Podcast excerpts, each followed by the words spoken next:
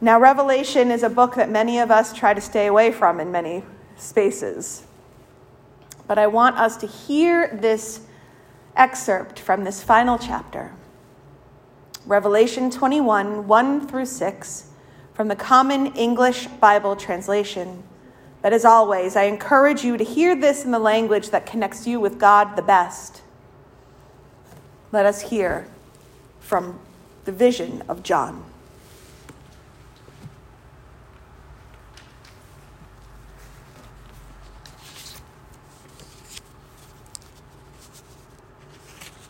The heading on this is New Heaven and New Earth. Then I saw a new heaven and a new earth, for the former heaven and the former earth had passed away, and the sea was no more. I saw the holy city, New Jerusalem, coming down out of heaven from God, made ready as a bride beautifully dressed for her husband. I heard a loud voice from the throne say, Look! God's dwelling in here with humankind.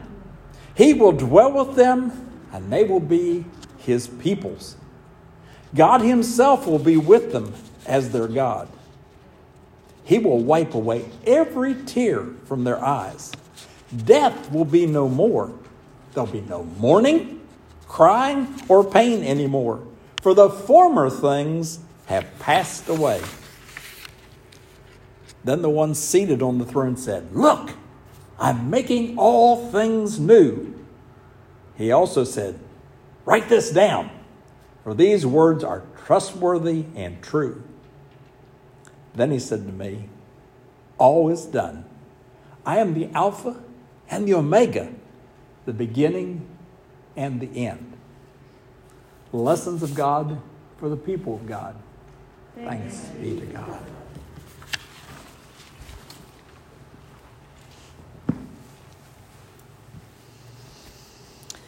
So, we are wrapping up our series on faith after doubt.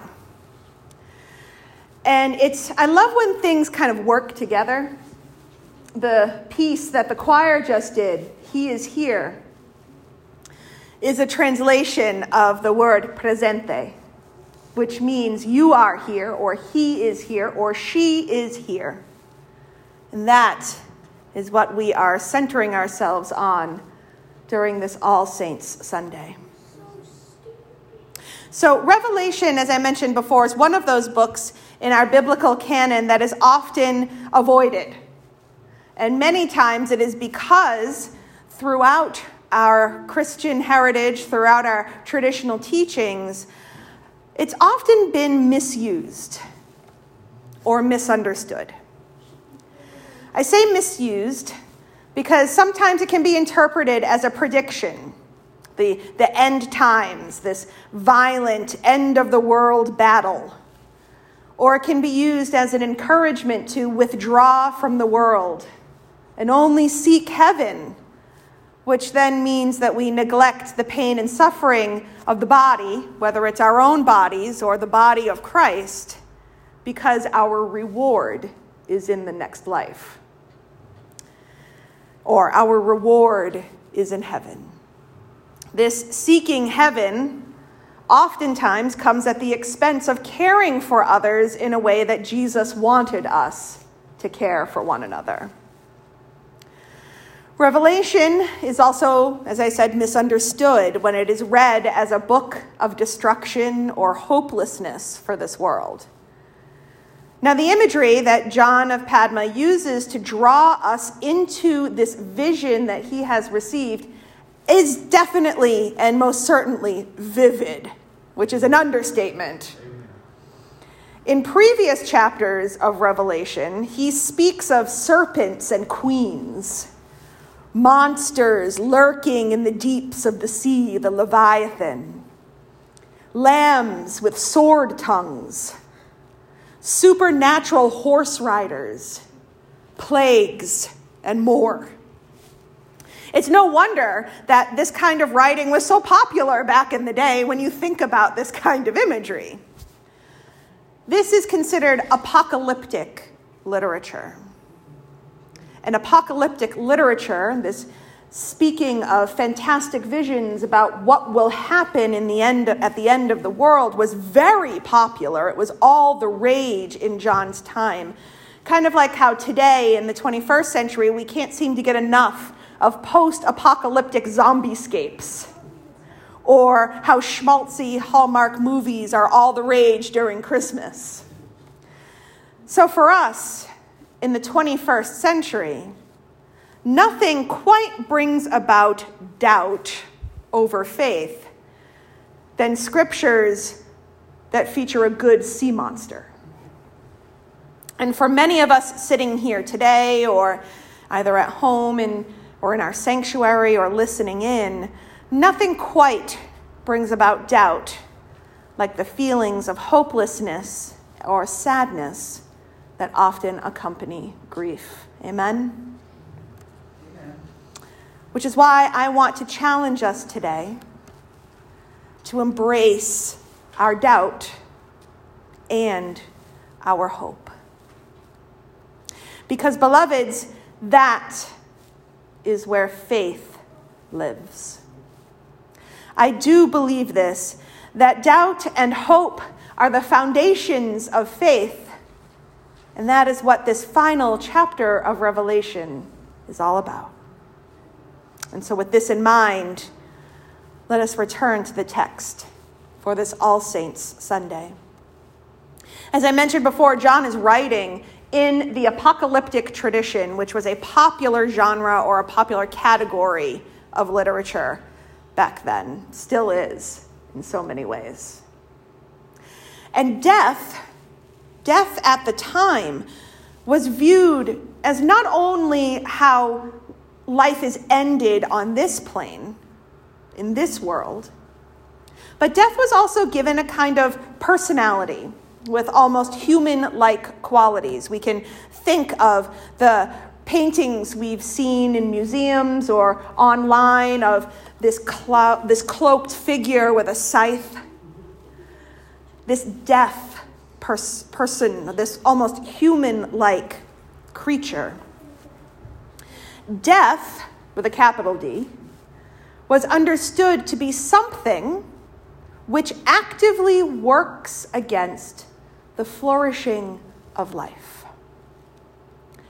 And mourning, which we hear John also speak of, was understood to be not only the natural state of folks who were experiencing grief or had experienced death in their lives, but mourning was also understood to be kind of like the state in which we as humanity live in. This constant sense of something not being right or missing within this broken world. Now, then, the world was dominated by the Roman Empire. It was an empire that was entirely dependent on fear and maintaining the status quo in order to stay in power. It was a military state. And so we have a people who are hearing this or reading this for the first time who have only known a world that brings pain and suffering. They have only known, if they're outside of the Roman peninsula, a world under the dominion of an angry and violent power. They've only known a world that is dominated by status and social class, a world of persecution if you were a Jesus follower, because this was during that time in the Roman Empire when active persecution of Christians was occurring. When death is so real all of the time, one can imagine people are asking, where is God in this world? If Jesus, the one whom we seek, the one whom we follow, is the way, the truth, and the life, and we are living according to his mission and ministry, why is there so much pain and suffering? Why is there persecution? And in truth, it sounds an awful lot like some of the questions many of us have been asking or have asked at some point in our lives. Amen? Amen. especially during this global pandemic. Which is what brings us to this final chapter in Revelation. Because in the midst of all of this doubt that the world has caused, John brings us a word of hope. Because God, the Alpha and the Omega, the beginning and the end, will make God's home with us and create something new.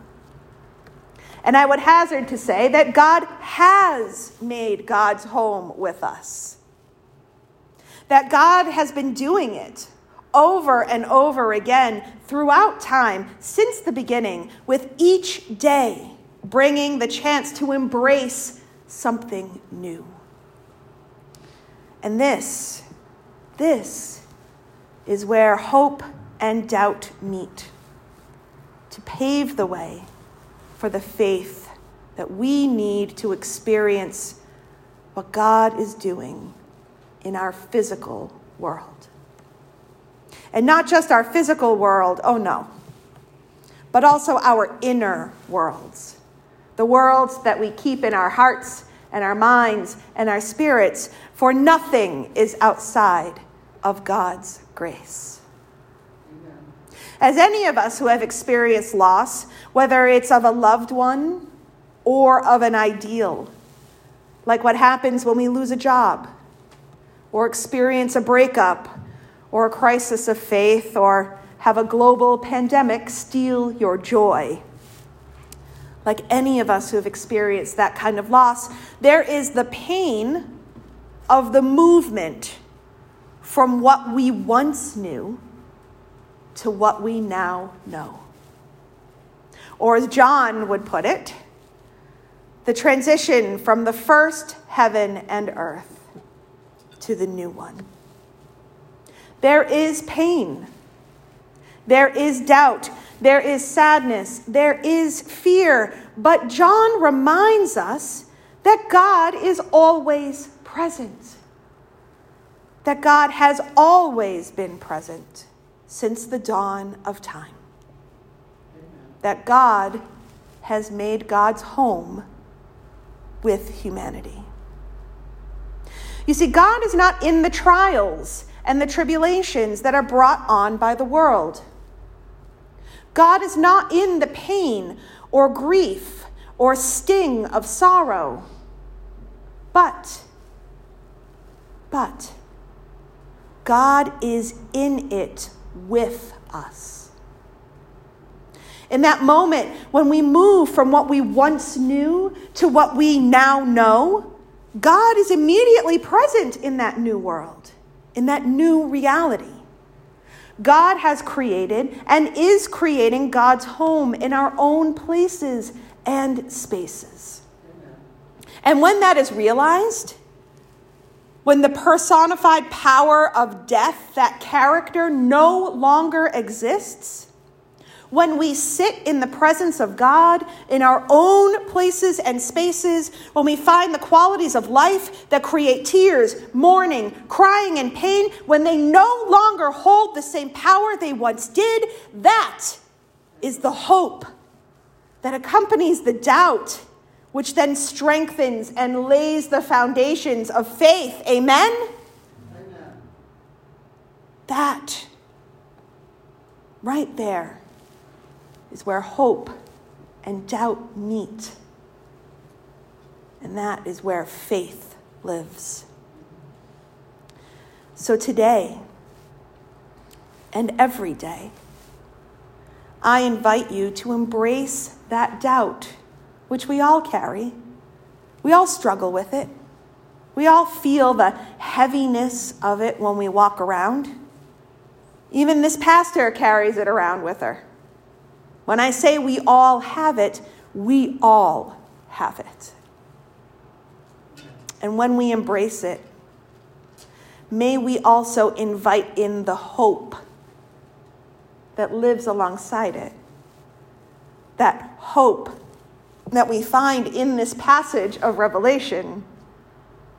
And that hope is that when we grieve, when we invite God to sit with us in that grief, we will experience a new way of living. One where the grief does not stop us in our tracks or take our breath away as it often does with its power. Because God is bigger than that. It's a hope that when we look around us at the world and when we actively wonder where God is in it all, that we can give ourselves the grace and the space to not just passively wonder, to just throw the question out there, but to then actively seek out where in those broken places that God's love and light is breaking through. God is here. God is presente. God has made God's home here with us and within us. So let us celebrate the hope that a presente God brings. And with that hope, may our faith be stronger for it. May this be so for each and every one of us. Amen.